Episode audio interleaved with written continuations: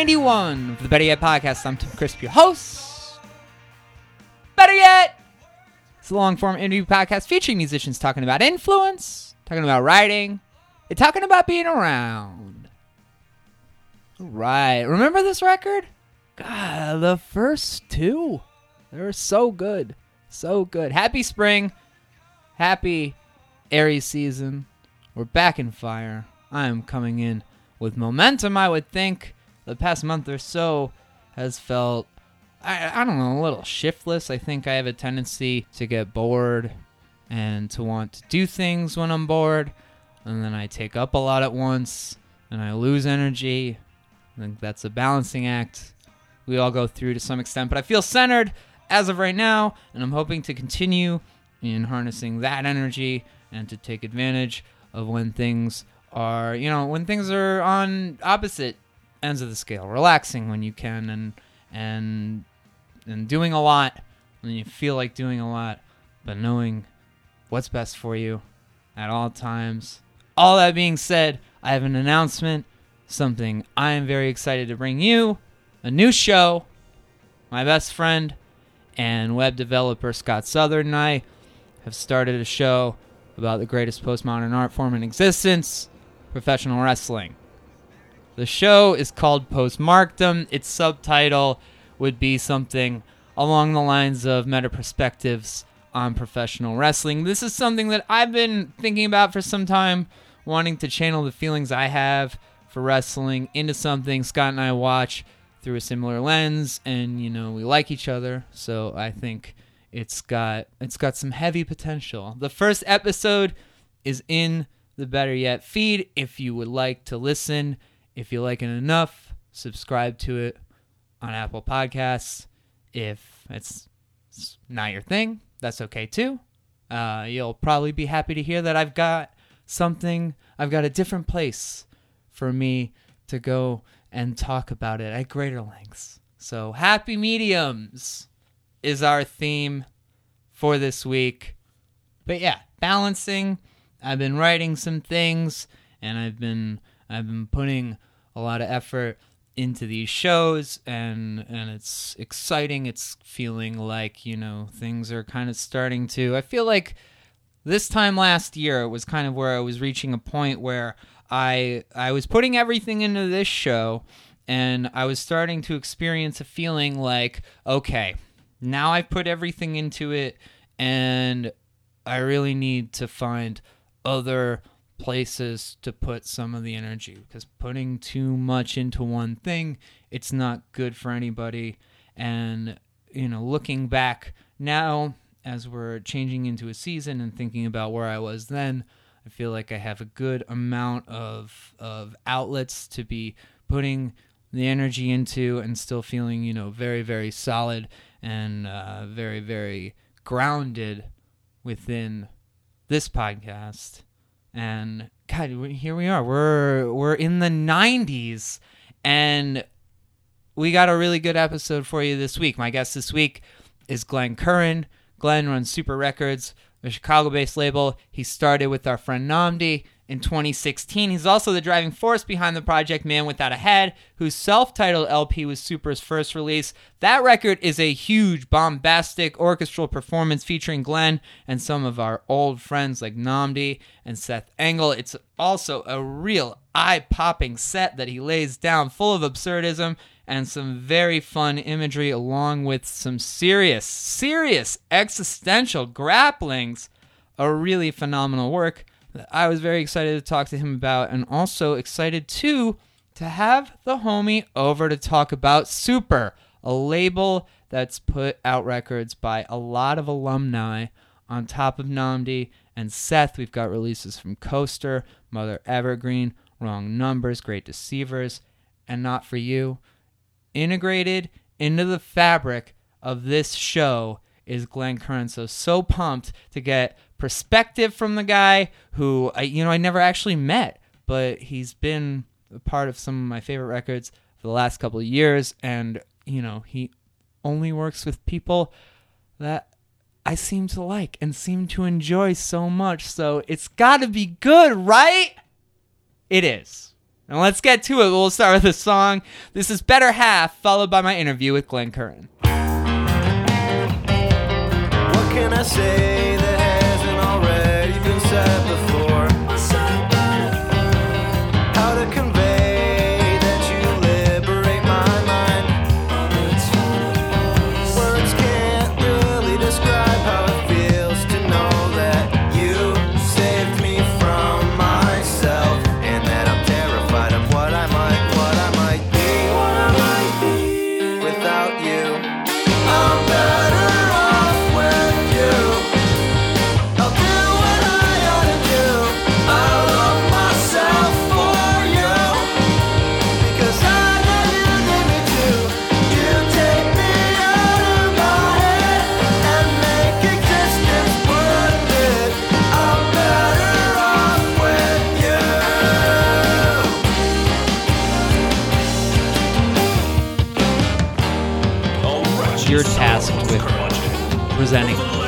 Your goal is to is to get them, you know, get to get people to to see how awesome they are.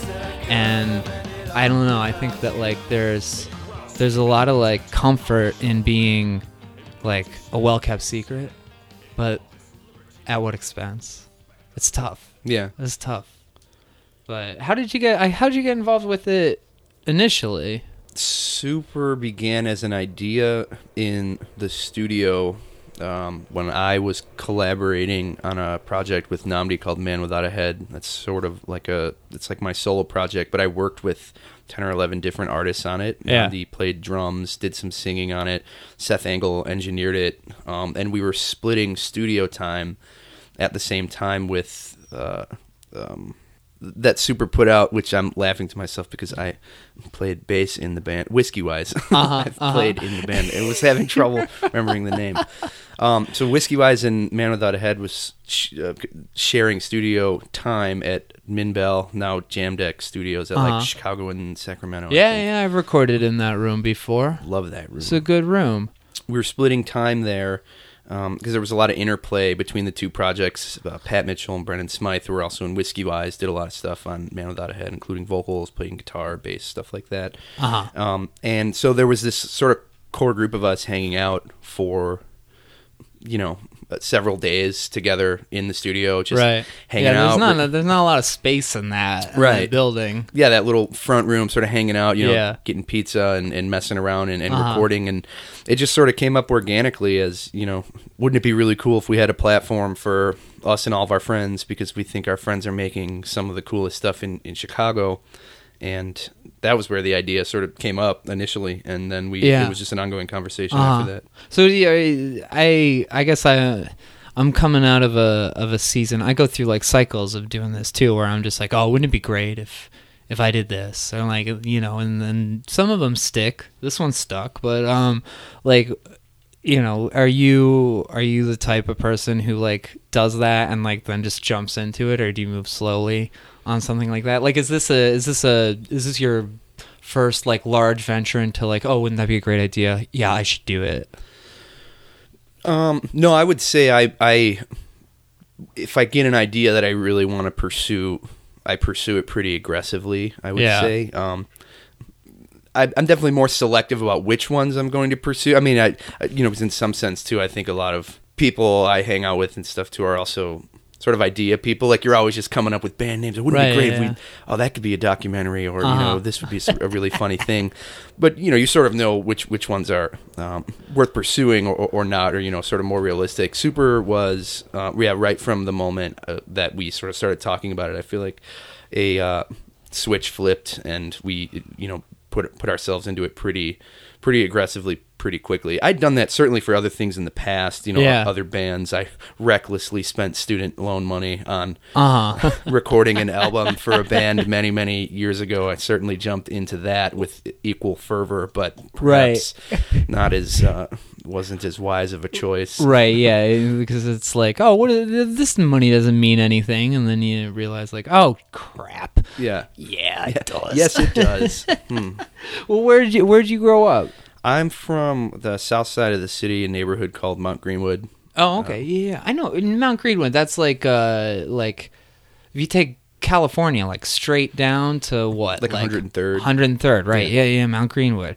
Um yeah, my my friend Pat has like a, a a family member who lives like I was just in a house in Mount Greenwood recently in like the wintertime. It was house sitting and I was like I was like, it, it- these, like old, old houses that are like way up on hills, like old Chicago, right? Like That- old Chicago money. That might have been the the Beverly side. Oh, so okay. Greenwood's really close to Beverly, Uh-huh. and uh, Beverly has Beverly is where there's it's hilly and there's these all these really really old large houses. Okay, yeah, but yeah, they're yeah. they're right next to each other. Uh-huh. There's not really hills in Mount Greenwood, but Yeah. it's the same general area. Uh huh. Yeah, like super far south, like almost out of the city. You're almost into like Oak Lawn territory. Yeah, right? totally. Yeah, it's like the southwest corner of the city, right near Oak Lawn, or Uh huh. that sort of stuff. Uh huh. What do your folks do?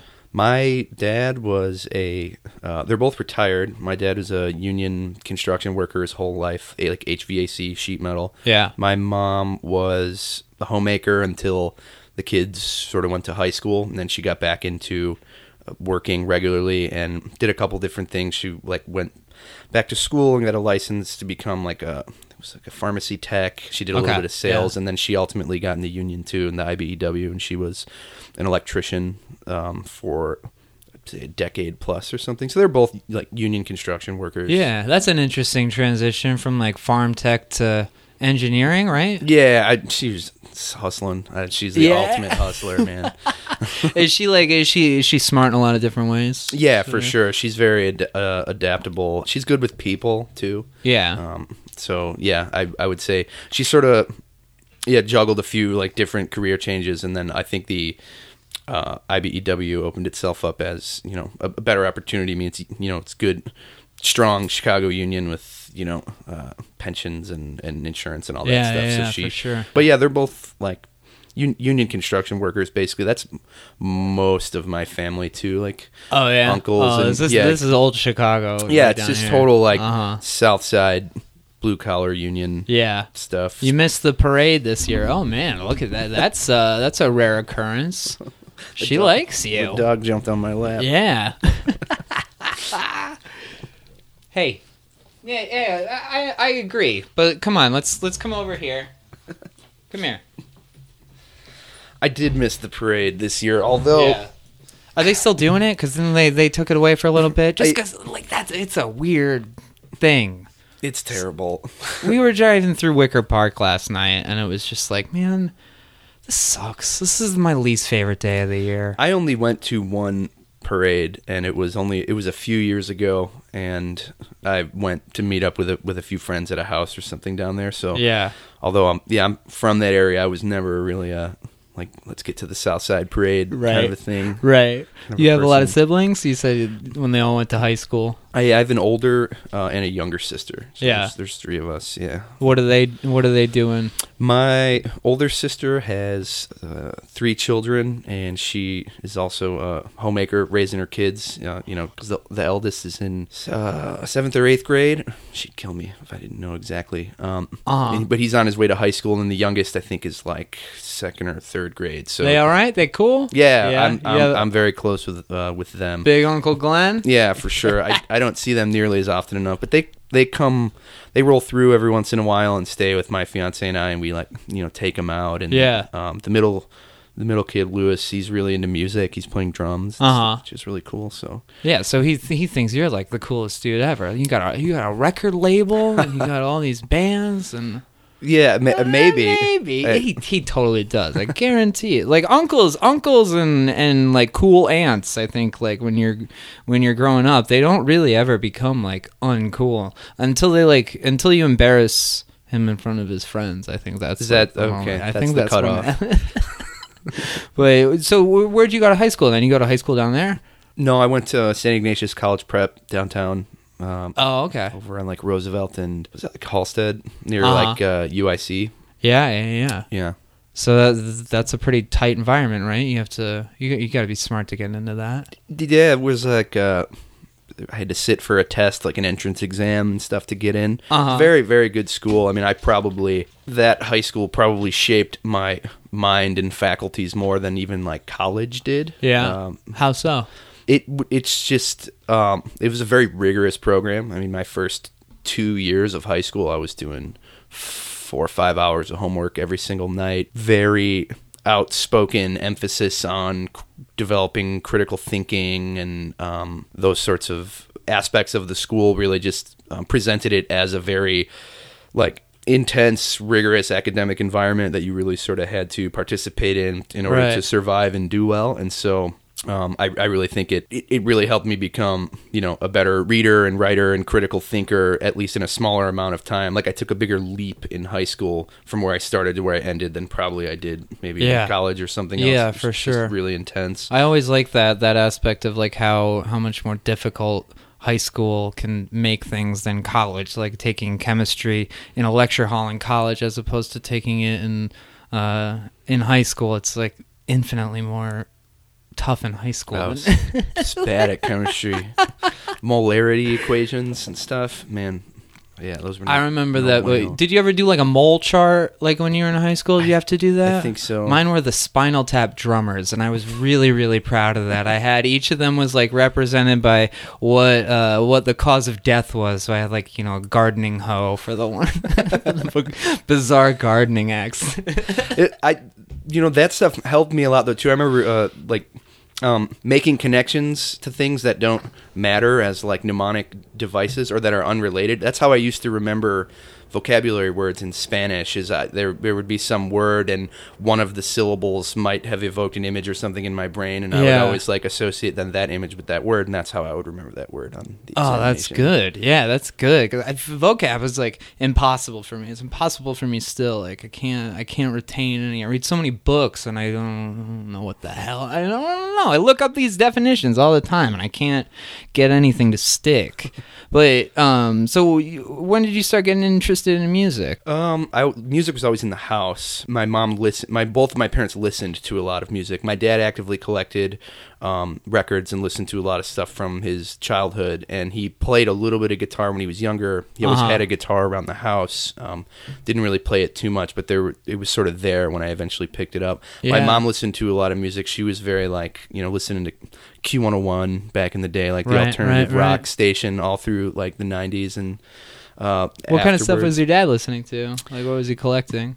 he he would uh he'd buy a lot of CDs at the time. He had like a big CD collection, and he had a very eclectic music taste. He really loved sort of his foundation was like old blues, like Uh-huh. 20s, 30s, 40s, 50s Oh, yeah. blues, everything from old, you know, Delta stuff and and like old unintelligible recordings of Robert Johnson to Right. you know stuff from uh, much later like uh, uh, Albert Collins, yeah, yeah, yeah. stuff like that. Even Uh-huh. you know Albert Collins. I think he, I think there's a scene of him in uh, Adventures in Babysitting, like shredding the guitar and stuff. My dad, No that's, way, that's really? Albert Collins. Oh, yeah, man. I believe it was Albert Collins. I haven't Oh. seen that movie in so long, and I probably haven't seen it like since I moved from the East Coast. So I didn't. I guess I didn't even remember. Is that a is that a Chicago movie? Is that another one of the '80s Chicago movies? Yeah, totally, Oh, okay. totally. I forget which building is in it, but there's a building featured very prominently where people are like sliding down the window. It's got Uh-huh. this angular Yeah, yeah, window yeah. on top. Yeah, I remember. that was sort of his foundation and then but he was also really into um, certain elements of like classic rock stuff he really liked zeppelin um, and hendrix huge hendrix fan but then he also really loved zappa and the dead kennedys Yeah. and um, a lot of the sort of punk stuff there at the end and Yeah, so he yeah, was yeah. sort of mixing a lot of different things together He's just kind of down with whatever he was finding. Now, he, like, my roommate came in when I was listening to the Man Without a Head record the other day, and he's like, "Man, it's just straight Zappa." And is that is that accurate? for sure there's yeah i would definitely say there's a lot of zappa influence in I ne- it, no no judgments. It never it never made sense to me. And so like I I you know knew you were coming over here, and I wanted to be open to like you know what is it what is it about Frank Zappa that I'm possibly missing? Because I just hear it and it just is like what this this whole song's about a turd. Like I don't get it.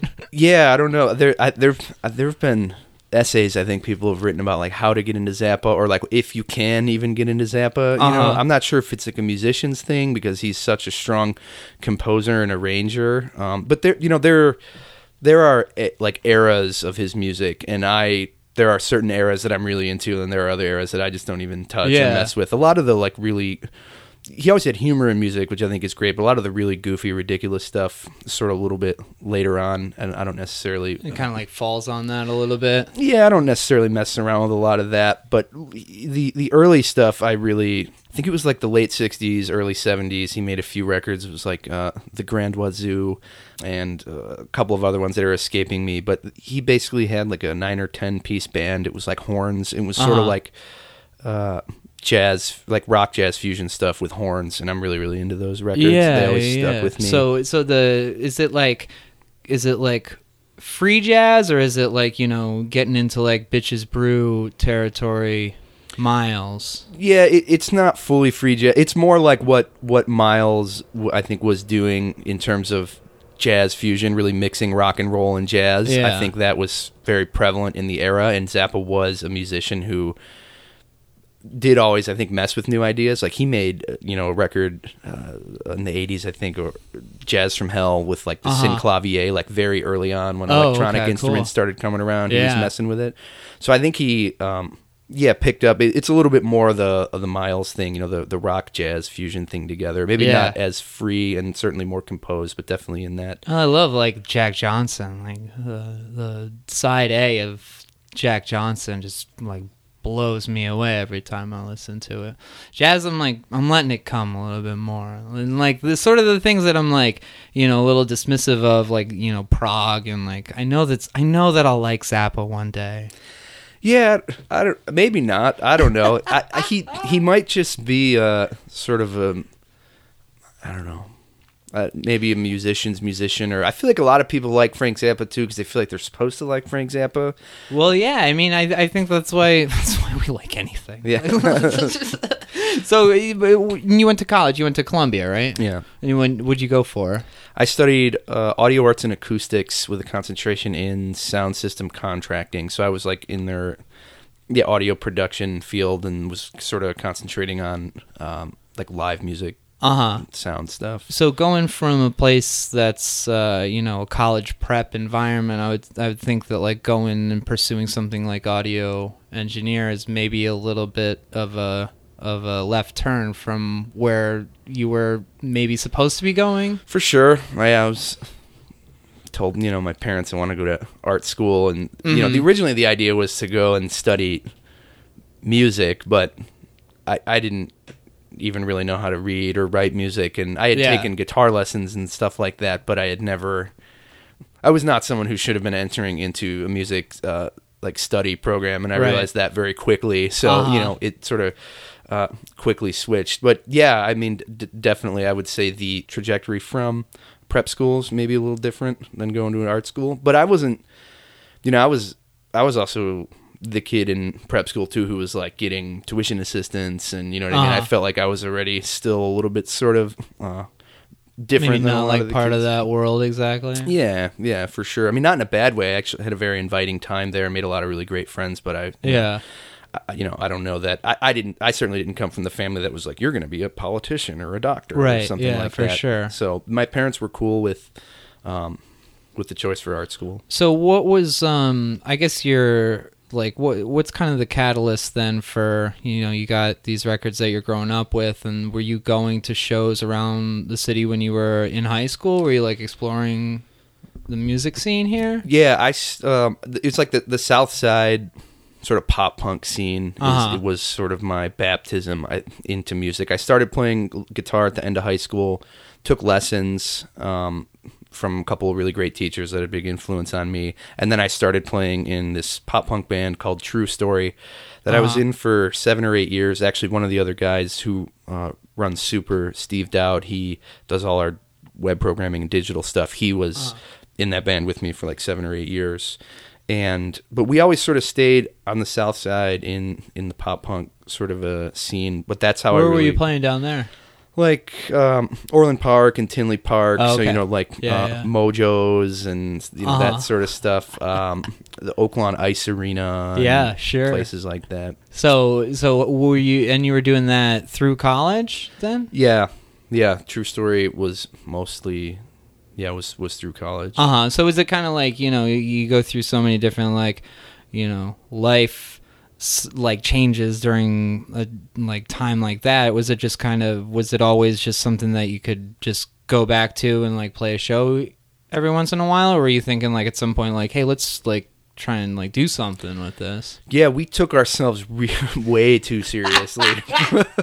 For sure. Um, no, we were always extremely committed to each other. There was just this Uh-huh. unabashed loyalty to this project, and um, I think what we did was cool for its time. But we we outgrew probably the music, and then didn't get savvy enough to be like you know to sort of move away from it when the when the time was was right. Meaning, I Right, feel like the yeah. the project came from a place where we were much younger, you know, Uh-huh. and then we were sort of in the band for seven or eight years, and it's like seven or eight years later, and we're still doing this thing that has sort of young roots. You know, it's like being in a Right. Relationship you start when you're in like grade school or something. It's hard to sort of mature Yeah, within totally. that relationship. Right. I feel like that's kind of what happened to us musically. Yeah, and I, I think it's hard too to like you know even if even if y'all wanted to like change the direction of that band, it would probably just be really difficult to even like consider like no like this is this is the type of band we are, the type of band that we've always been. Yeah. But so was it a I guess was it a clean departure? Did everybody like decide like all right, maybe this is maybe this is time for us to you know, no, call it an off. It was it was a little bit. I mean, it wasn't ugly, but it was it was tough. I I sort of uh, facilitated that whole situation. I kind of just pulled the trigger on it, and Yeah. uh, yeah, it's it sort of ended, but it you know it was it was it was emotional for sure. I changed some relationships eh, with you know with people in the project. I'm still certainly friends with all with all those people, and they hold a very Yeah, dear yeah. spot in my heart. But it was a little bit like it was just pulling the band-aid off. I knew it was going to be tough, but there was in my mind no real transitioning into anything. so it's right just yeah time to it's just yeah for sure so were you were you putting your like musical interests aside from school were they going into new bands So yeah, yeah. Part of the reason I wanted to end it in the first place was definitely, I think, sort of creative differences. I was becoming a lot more interested in um, maybe more sort of experimental stuff. Uh-huh. Um, but around that time too, when it ended, I also made the jump to go to law school as well. So I didn't. Um, I did play in a couple other bands uh, act, after that actually. So it must have ended sort of maybe like junior year of college or something. I played in a couple other projects. Um, yeah, that were that that were more more fulfilling at the time to play in because I was doing m- things musically that I was more interested in. So Yeah. for sure, I immediately started playing bass in a band uh, called Like Dolls, and then I ended up playing guitar in a band called uh, The Able Body. Uh-huh That sort of took me into law school. where's the where's the new diet come into play is that after law school It's yes, yeah, it is. oh okay So was in law school, was playing in a band called The Able Body, but I I wasn't like primary songwriter or anything like that. So I was able to. We didn't practice very often. We were sort Yeah. of recording for a while. We didn't we didn't really play all that much. So it was sort of easy to juggle that. I was like kind of in a band, you know, uh-huh in, in, yeah, yeah. in law school i know that life studying um, really hard, and the able body had sort of ended too, like midway through school. So there was a period of time for the first time in my life where I just wasn't in any band, wasn't Uh-huh. pursuing any project.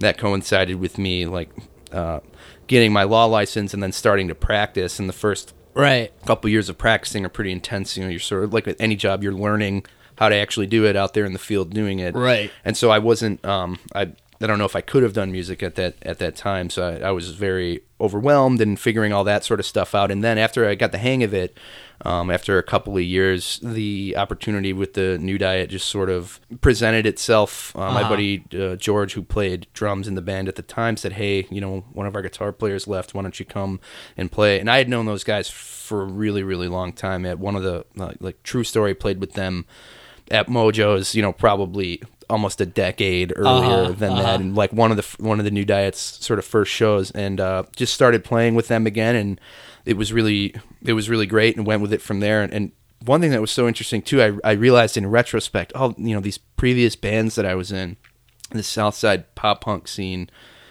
it was so different than the North Side scene. I mean, there I, I realized almost and it was almost flabbergasted by it that I had been in the, these projects for such a long time, and there was never really any great sense of community in that scene on the south side Uh-huh. and i part of the reason i really wanted to pursue music again after playing with the new diet was because of all of the other bands and artists and this community and people were like playing shows all the time with each other and supporting each other and touring with each other and collaborating with each other and i Yeah. had just never seen that Uh-huh, which was, yeah. and i was like how was i in a band for almost eight years and never actually part of any like strong community you know not was- even like not even when you were in school at Columbia were you getting community like that? no, I, I wasn't. I we didn't play in like the. I mean, I should have. I should have obviously been wise enough to per- realize that there was a whole community of, of, of you know music students at the school doing Uh-huh. things. But no, I never fell into that. That's didn't so, that's that. so funny to me that you're not like you're not sitting there in like you know SM57's 101 with some guy and you're not like, hey, what are you into? That Right. like that. Yeah. never really happened. There was one one guy, this dude uh, S- um, Sal, who plays in a band called Animal City. They uh-huh. still yeah, play. yeah, I know Animal City. He was uh, one of the few people I had talked to Uh-huh. about music, and I knew he was sort of doing things, but we we didn't play shows together. And there, no, there was not Yeah. really anybody else. Yeah, very weird. I don't know Uh-huh. How or why that happened. It's very strange. But I definitely was like, man, you've been making music for like almost a decade in these bands, and you've never really been integrated in any sort of real community. Yeah. it's just Uh huh. Very- It's like, yeah, I guess it's like once you get there and you see it and you're just like, oh wow, yeah. Huh? What a what a concept. We that need I to start a label. with. This is Right. amazing. Yeah. Oh my god, everyone's so good and cool. Well, I mean, you know, we glossed over it, but how how do you go from uh, you know audio engineer major? Is that is that what you got your bachelor's in? yeah. And then you decided to go to law school. Yeah, I, I finished most of my core classes for um, uh, the the audio part of it about um, end of like sophomore year. So junior and senior year, I had a whole bunch of electives I needed to do, all the liberal arts and social science stuff, and Uh-huh. I took advantage of it. You know, I was paying a lot of money to go to that school. Oh, student yeah, loan debt. I have mad Right. student loan debt Yeah. still, and um, so I was very thoughtful about choosing my classes and um, i took a couple classes that really like changed my perspective on things and then i started reading a lot um, i read a lot of books junior and senior year of college totally transformed the way i think about the world and that's Yeah, how like i what? transitioned into law What? school What do you got? I took a class called uh, The Psychology of Consciousness with Uh-huh. a professor at Columbia named Rami Gabriel, um, who I'm still friends with. He's an awesome musician too. And it was about, it was just about the what is consciousness, Yeah. you know, and um, simple things and lessons, you know, that sort of changed my perspective. I mean, you know, one of the things I took out of that class was this entity that human beings always thought of uh, as being the animating principle of life, the soul. Right? Uh-huh. Was this was the thing that you know that, that animated everything, gives us gives people subjectivity, Right. Um, and opens it's sort of opens automatic doors when you when you walk through. yeah, it, but it's sort of metaphysical in nature. Basically, Right. the thrust of that class was this thing human beings always thought of as the soul. We actually now understand as consciousness, Mm-hmm. uh, but consciousness is the result of the physical brain. So the whole metaphysical aspect of it, everything about you know the afterlife and all of those things, is is uh, Just kind of uh, Not real. We, we've grown out of it. yeah, not not real. But you know, we the, the soul was sort of a metaphor for a subjectivity and a cause for that subjectivity that we didn't understand. Now we understand it's linked to the brain, and that Uh-huh. you know, a lot of people still don't.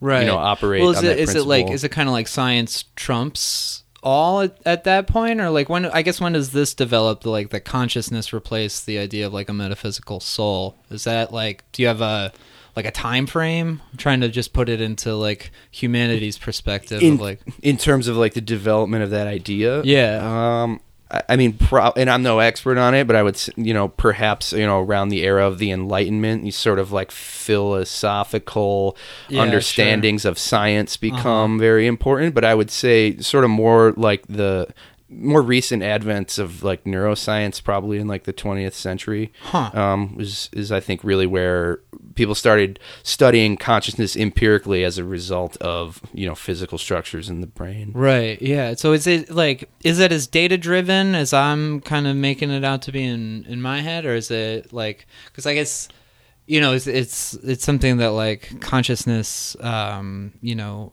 it's like w- with replacing something as like you know otherworldly as as the soul, do you lose a certain uh, aspect of, I guess, like magic to all of it?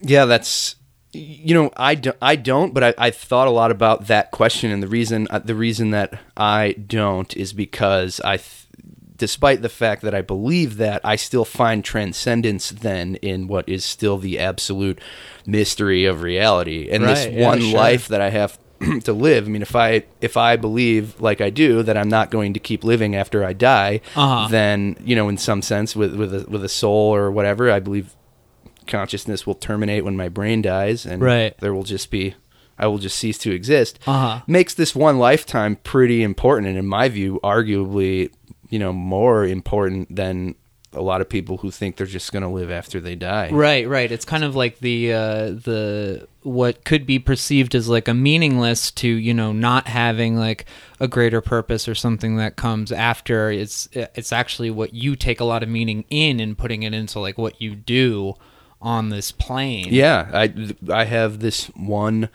life, this one existence that we don't. I mean, certainly not even science or anything can fully understand. There's Uh-huh. no necessarily inherent meaning in in it. You know, sort of like uh, even on the Man Without a Head record, I played around a lot with Camus' idea Oh yeah, of We're- absurdism. Oh yes. So right. that's, like, what I exactly where I was going. I didn't write down Camus, but I wrote down I wrote down uh, Kafka's The Hunger Artist and uh, Marquez's Totally. Uh, Large Man with Enormous Wings. Totally, yeah. That um, you know that feeling of like you put you put somebody in such an absurd situation, and then you see the way people react to their presence, and then it's like okay, well, you know, what sort of meaning can we derive from? all of this both from the crowd and what the what the person in the situation is like going through Yeah, yeah. Camus uh, said, uh, I, th- I want to say it was in uh, the Myth of Sisyphus, something like uh, "Existence is the desperate encounter between human curiosity and the silence of the universe," and that always stuck with me. And I sort of I bastardized that in the chorus of the first track, actually on that on that record. But that's sort of what I believe, Yeah, you know, yeah, about yeah. existence. But that to me, that absurdity does give me sort of a transcendent feeling about living because there you know there's nothing else to do but self-actualize in the sort of intense absurd situation we find ourselves in and Right. you know there's a finite amount of time to do it so you know be good to people and live and love and Well, yeah, and I mean, you you know, I think like going going back to the fucking the St. Patrick's Day, like parade and like that scene, like you know, you you drive down Milwaukee Avenue and you just see this like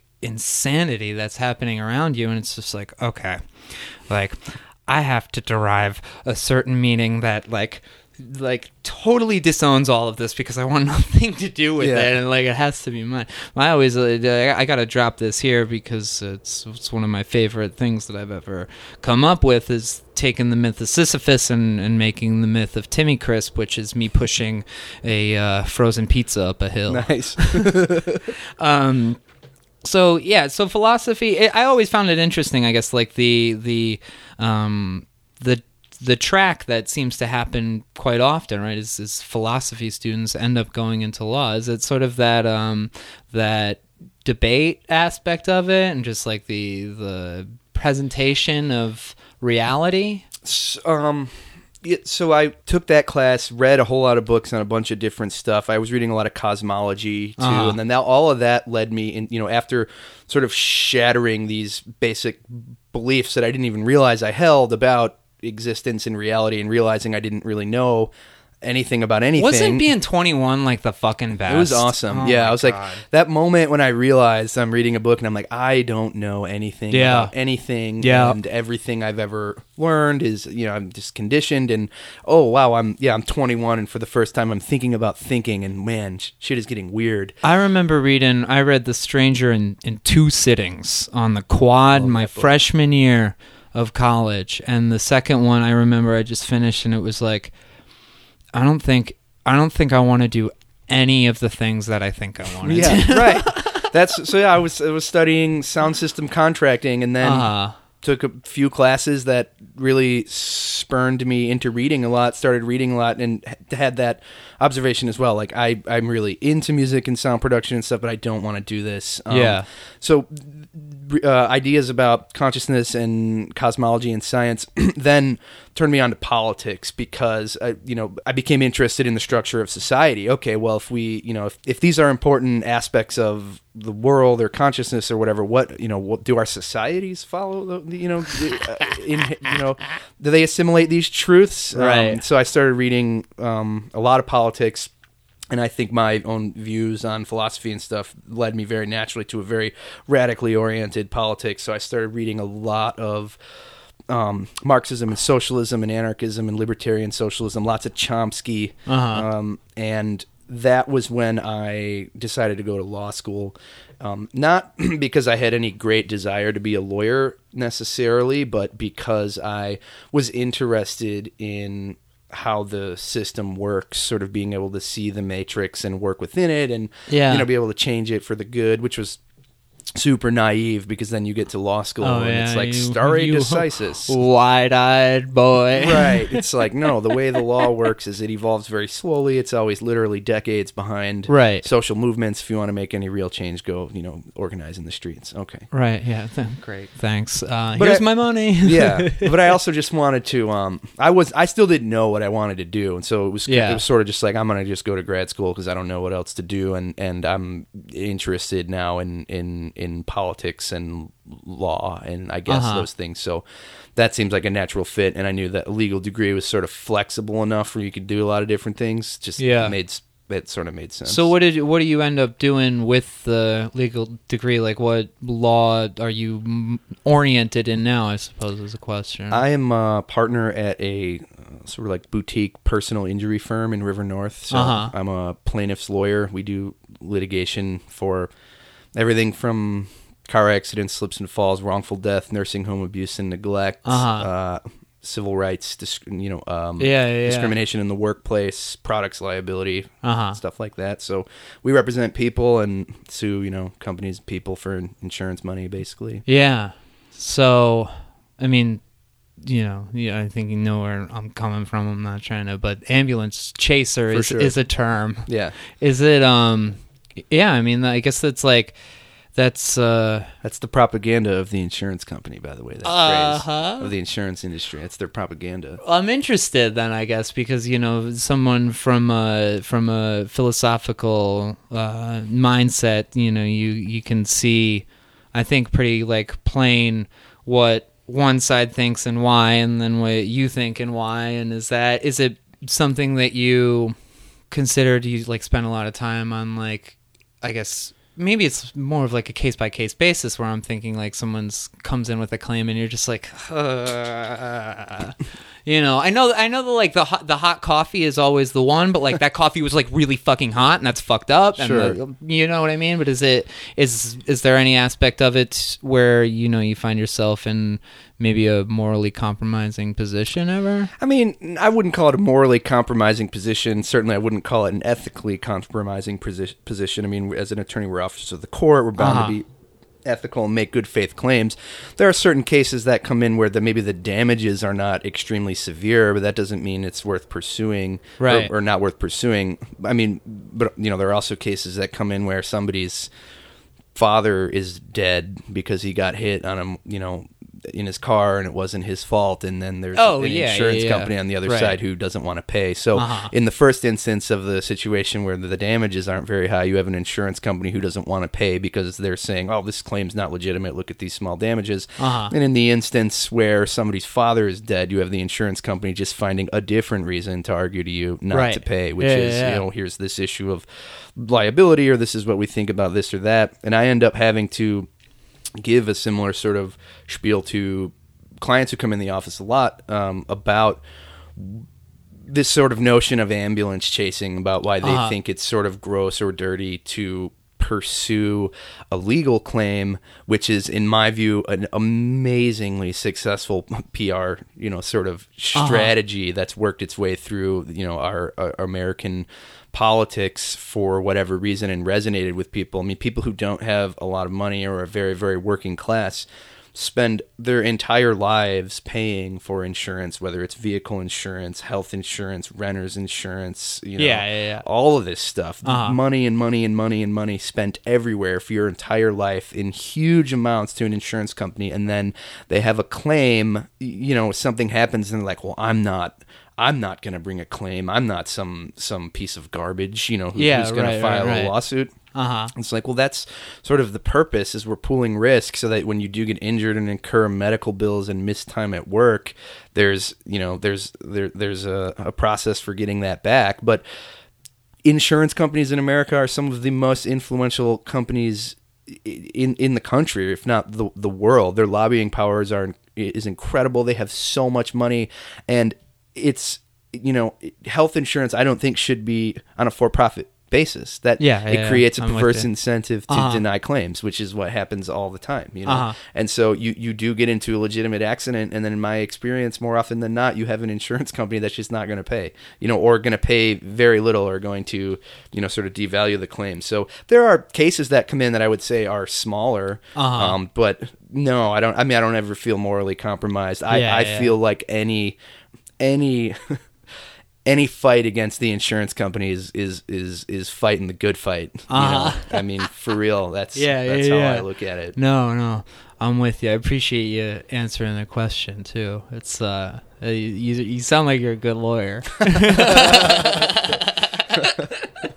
so, I mean, you know, you you you get into this, um, you know, you kind of find this space where you're playing with New Diet, and then is does Long Face form as like an offshoot of New Diet? That's Anthony's like pursuit into the absurd, right? Totally, yeah. We were playing in New Diet, um, and it. Uh, our buddy George, um, who was the drummer, there was a departure, and we started playing with a new drummer, and it was just a different sound. And the idea was it was time to rebrand. Anthony had been the New Diet for the better part of a decade, so it was time to just put something new together, and the sound was a little bit uh, different, I think. So yeah, and I think it allowed him to pursue a, a pretty good, uh, you know, like idea that he has with with those songs and those subjects as being, you know, I guess a little bit similar to the absurdism that kind of marks the Man Without a Head record, right? And like the character based sort of thing. Yeah, I, I, I think so. I mean, um, Man Without a Head to me is very like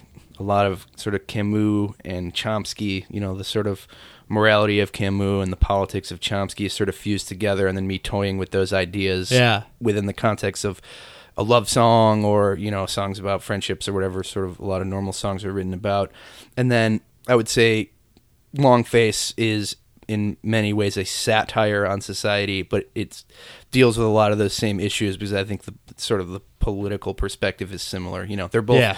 aware of income inequality and are both, you know, sort of, you know, they're a, a, a critique on similar uh, nefarious aspects of society. I would Yeah, say so. for I think sure. there's one's just more playful way of doing it. Uh-huh. Long Face is sort of much more playful. So how long were you working on that Man Without a Head record?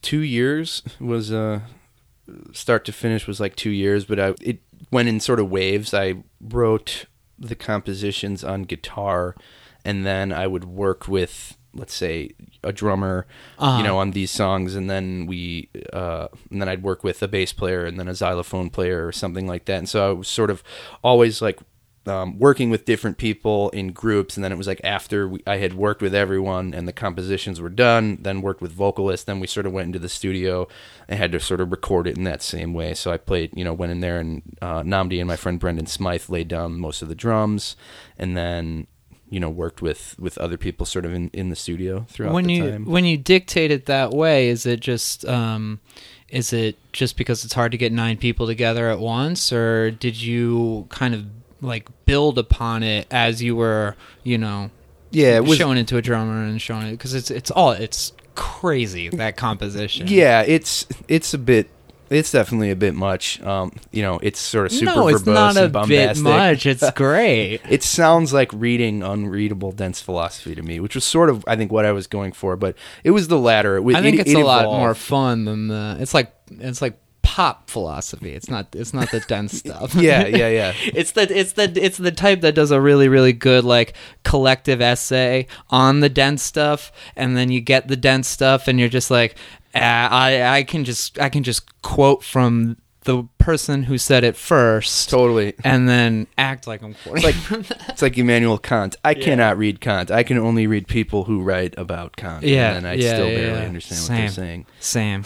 Um, so so yeah, I guess you know you're you're building a thing that's that's super massive, and I guess that you are clearly like working from that mindset that you want you know that you want this to be big. Yeah. Uh, How much dictating are you doing then because you have so many different players on there are you putting you know a saxophonist in front of a microphone and saying play this or are you saying all right i'm gonna hit record and you just go So in terms of my role in the arrangement, I, I was definitely very vocal about um, con sort of concepting things uh, Uh-huh. a lot of times, but not necessarily like you know like I wasn't writing the parts. So I for the the saxophone, for example, there's some spaces on the record where the saxophone's doing kind of a free jazz thing, Yeah. you know, blowing its nose or something, Uh-huh. and that was something where yeah we you know I had a articulated to the sax player that that was sort of going to be what that part was like and so he had come in with sort of an idea of obviously the key of the song and what to do and then Uh-huh. yeah he would stand in front of the microphone and i would yeah sort of give Yeah. feedback like that. Coleman! Yeah yeah exactly. Give me some more net. But um, the other parts of it though for example the drums. Nnamdi did a lot of the drums. I had sort of very loose ideas of what i w- would you know wanted in terms of motif or vibe on the Yeah. drums. But really i mean he you know obviously would you know he can you know com- played things that I didn't think of and, and composed a lot of that. Yeah. And on the similarly on the vocals, like the vocal melodies, because I had I wrote all the lyrics, but then Uh-huh. worked with different singers on the vocal melodies and had very loose understandings uh, of what I wanted from from the vocals, and then the you know the different singers sort of put a lot of themselves into it too. So uh, the choice to like use different singers was that um you know what what goes into that why not just do it all yourself I can't sing um, uh-huh at all, so that was you sort did a pretty good job i thought I'd, s- yeah, screaming through distortion. uh-huh Um, so that was sort of off the table, and then yeah, it was. I didn't want to take up like too much of anybody's time. I realized it was sort of a lot to ask, and I Uh-huh. wanted to work with all these different people, and Yeah. so.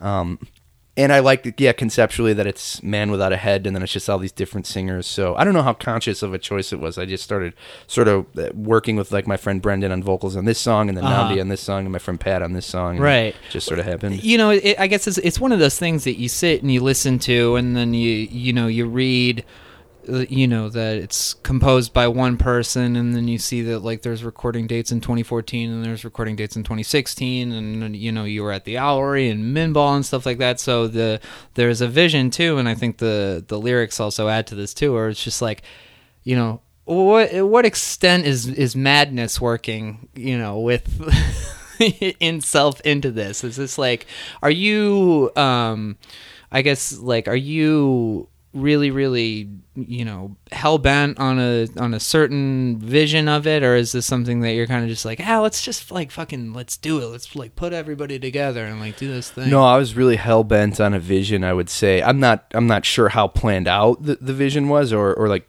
we talked about it. It was something that um, came about over time, but I definitely was very obsessive about the project for Yeah. almost a two year period. So I would record something or or write something or demo something with someone, and then I would listen to it obsessively and and make notes and figure out why I wanted it changed and what Uh-huh. I wanted it changed to, and all that sort of stuff. Um, how does that play out for your sanity Yeah, it. Um, I don't know. I guess we'll see. I tend to be obsessive about um, the things that I really dive dive into, you know. But it's also one of the things I need to be. I think I have to check myself every now and again, you know, Yeah. just just just to make sure. But um, yeah, when I'm when I'm really into something, I I think I sort of think about it all the time, all the time, all the what's time. What's your sign Uh, sun sign or moon sign? sun Leo, leo Yeah. what's your moon Aquarius. Oh, okay. Okay. um, yeah, well I'm a I'm a Sagittarius. Um Virgo's my sun. So I like have I think we have a similar like obsessiveness, but yours it sounds like yours like it goes in and then you need to put it out like as quickly as you can and mine just like my obsessiveness just like all stays here. sure. All stays here. um I think that's, you know, that's my moon versus yours. I, I I go in like I go in waves. I think, especially with music. Like I'll be working on a project very intensely and being very obsessive about it, and then I'll take time away from it. It's Uh-huh. interesting. Like when I'm pursuing an artistic thing, music usually, I don't read a lot. Like it's hard Uh-huh. for me. I don't know why. It's hard for me to sort of like r- read and learn and reacclimate.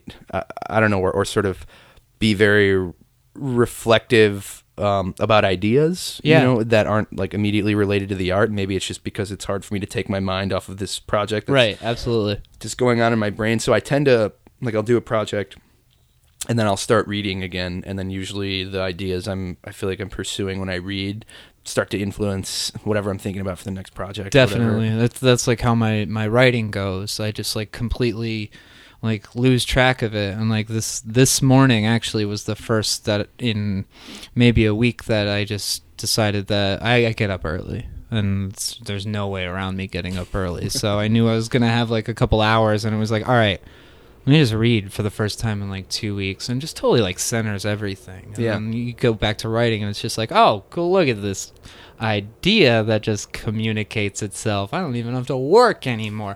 but it's like it's I guess it's funny, you know, especially when it comes to like philosophical matters or existential matters when you are, you know, you're so locked in on like, you know, your interpretation of Camus or something, you know, like that and you you know, you try to push it out in your way for so long that the moment you stop and then you read like you know something else that's similar or maybe something that you know goes back a, a generation before Camus and then you see it like you know reinterpreted or you know interpreted differently and you're like a doesn't fucking matter how I say it because they've been saying it for fucking ever Yeah. Yeah. but B, like, you know, oh, that's nice. A little bit of levity onto all of it. Yeah. Being obsessive, it's it's fucked up. Yeah, absolutely. It, you know, and then you spend all this time on it, in this these ideas in this worldview, like you said, and then you, you pick up something else, and those things sort of start to slowly change and evolve. you know? Yeah.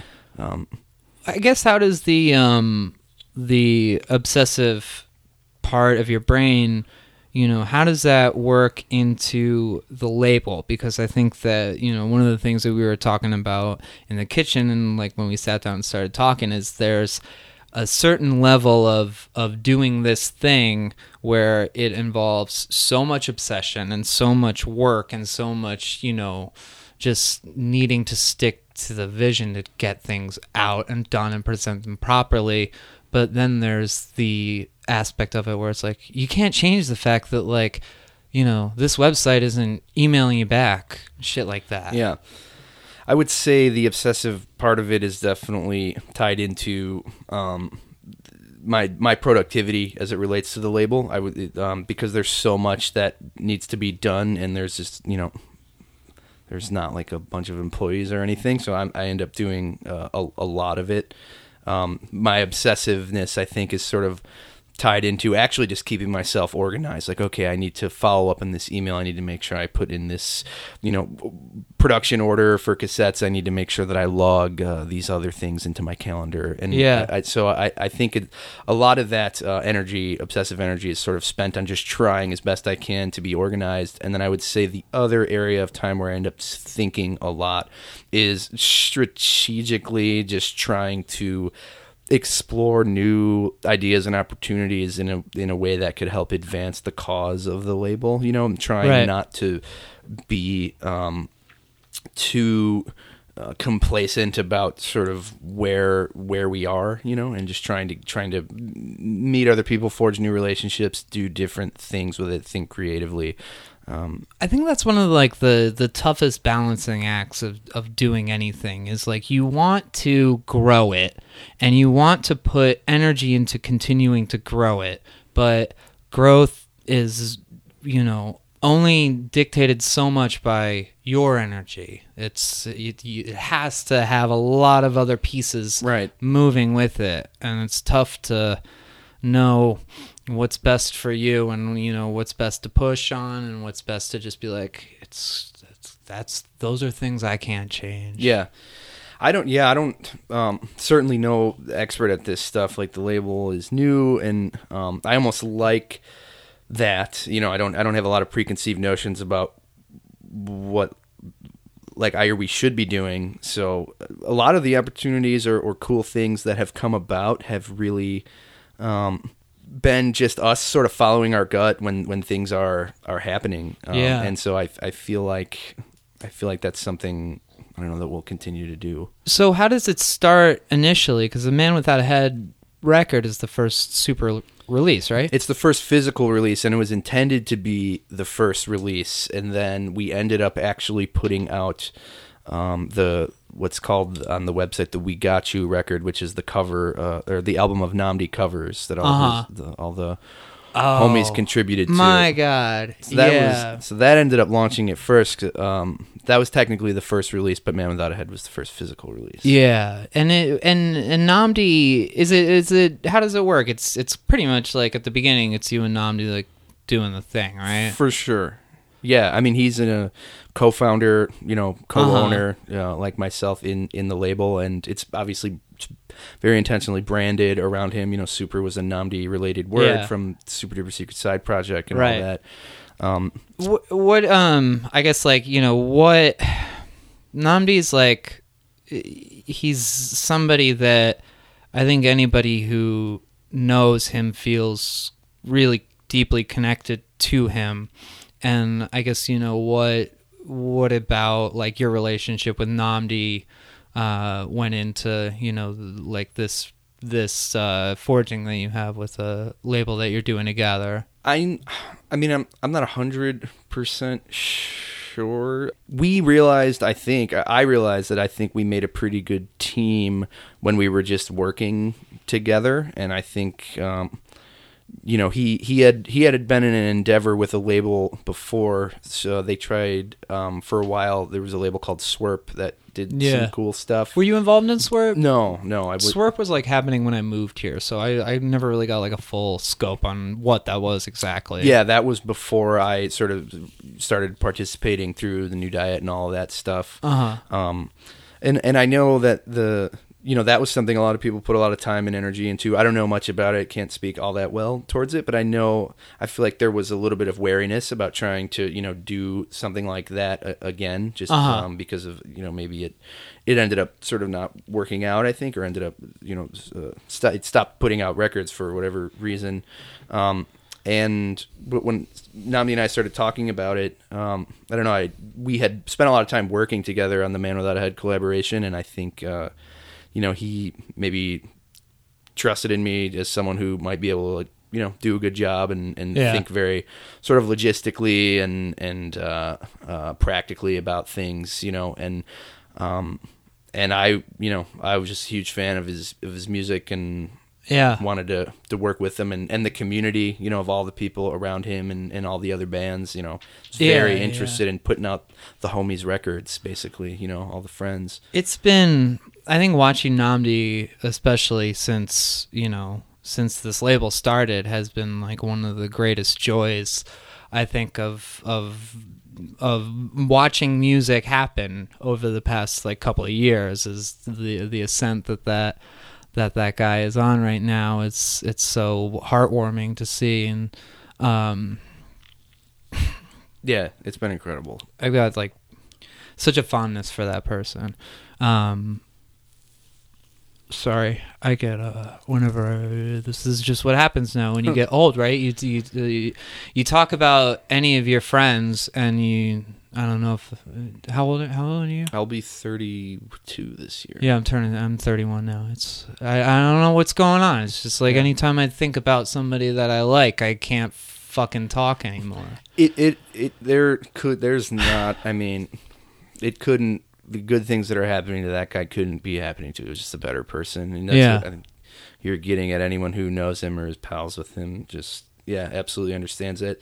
Super genuine, works really hard. His music is awesome. You know, he lifts up everyone around him all the time, helps people, you know, and collaborates with people. And it's very, very cool to be part of that. for Yeah. sure. And seeing all the good things happen to him is, is awesome. what I like about about the label a lot too is that it it hints it hits um uh, what you were saying about like the music community here, and I I think that Sooper is like the collection of people who are on that label. Like it's not it's not one circle of musicians in Chicago. It's it's a lot of different ones that kind of like all just sort of come in and like veer towards the same center point. Like everybody on that label makes a lot of sense, but they're not all playing the same things. They're not all like going to the same shows. Yeah. Has it just worked out that way? It's yeah, it's funny. It's so uh, it's so unintentional. I think um, you know we get we get hit up a lot uh, more recently now.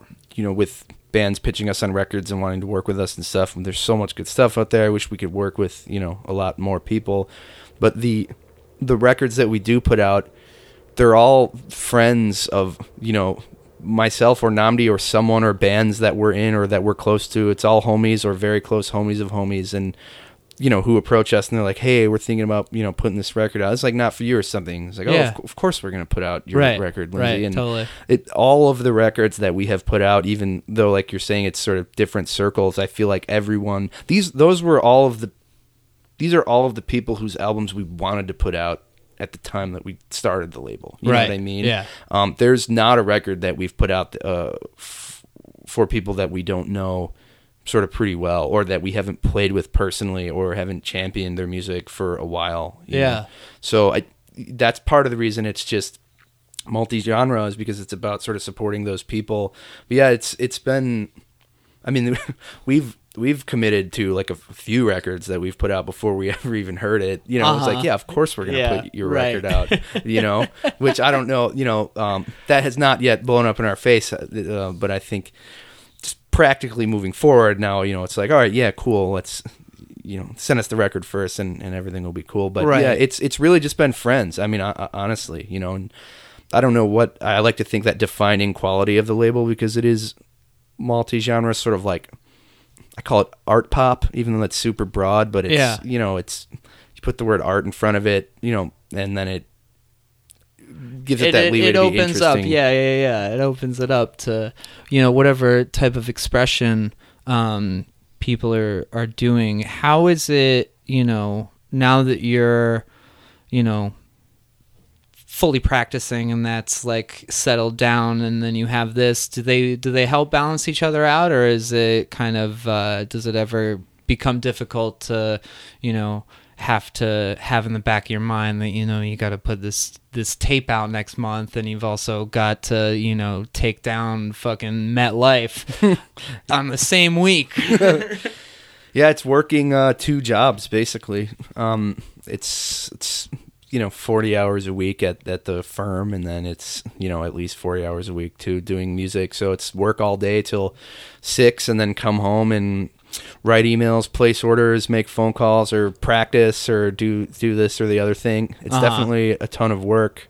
Um, is it Yeah. good it's it's productive. Uh-huh. It's definitely productive. Yeah. Um, you know, I, I need to make sure to you know get some downtime and you know especially you know with my fiance spending time with her and stuff which which we've been pretty good uh, at doing but it's definitely a lot i would like in the future and I don't know what's going to happen. You know, either I'm just going to keep doing these these two things totally separately, or um, you know, if they could start to fuse in some way, that that would be cool. Meaning, if um, you know, perhaps perhaps my experience in doing all of this stuff, because even for Sooper, I drafted our operating agreement, I write all of our licensing agreement, I've negotiated contracts with distribution companies and other record labels and stuff like that. I've sort of you know seen a lot of different things about management and PR and stuff like that. Uh-huh. Perhaps I will be able to sort of swing that into maybe some kind of artist services Yeah. legal practice that I could bring into the firm, or maybe not. I, I don't know. Maybe I'll just be.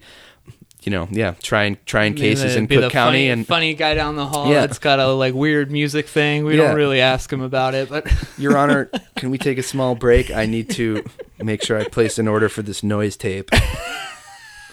Thank you. well, I mean, it's uh, it's good that you're good that you're keeping busy. It's really nice having you over. Thanks Yeah. for coming by. Thank you absolutely for having me. This has been great. Alright. Are you hungry?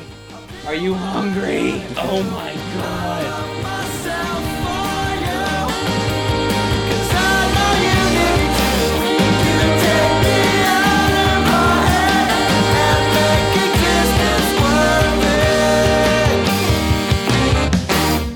All right, hey, I think you could pick up the wind created by my fist pumping when he mentioned Camus. I think it picked up in the recording. Glenn, such a thinker, all of that wide lens, multidimensional thinking that goes into his creative process, along with the amount of balancing that goes into the task oriented processes of running a label. That was a super fruitful conversation one that I had to very consciously keep myself grounded in. I think I could have gone on that philosophy bent for a couple days, but I'm sure he and I can pick that up next time we see each other. For now, just want to express complete gratitude to Glenn for taking the time to come over and taking the time to do something that can really test one's patience and commitment.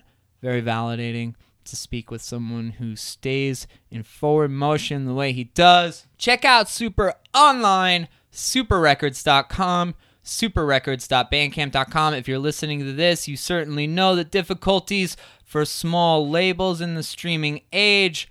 Head over there, buy a tape, buy a record. The new Not For You is there. New Wrong Numbers, Mother Evergreen, the freaking powerhouse, Coaster, Great Deceivers, Options, three of the most overlooked bands of our time. And that Man Without a Head record. Also available on the Sooper Bandcamp or at manwithoutahead.bandcamp.com. Subscribe to this podcast on Apple Podcasts. I've been saying iTunes for a year since it's been Apple Podcasts. Subscribe, tell a friend about the show. You can like the page on Facebook. Uh, you can send me a message on there. Email is better yet podcast at gmail.com. Twitter is at better yet pod. The website is betteryetpod.com. Merchandise is available at betteryetpod.com slash merch. The show is also available on Bandcamp, betteryetpodcast.bandcamp.com. And thank you so much. Thank you, Glenn. Thank you, Chloe. And and God, and thank you, all of you who keep coming back, making this thing worth doing every week. Come back next week. Thanks, Bubbles.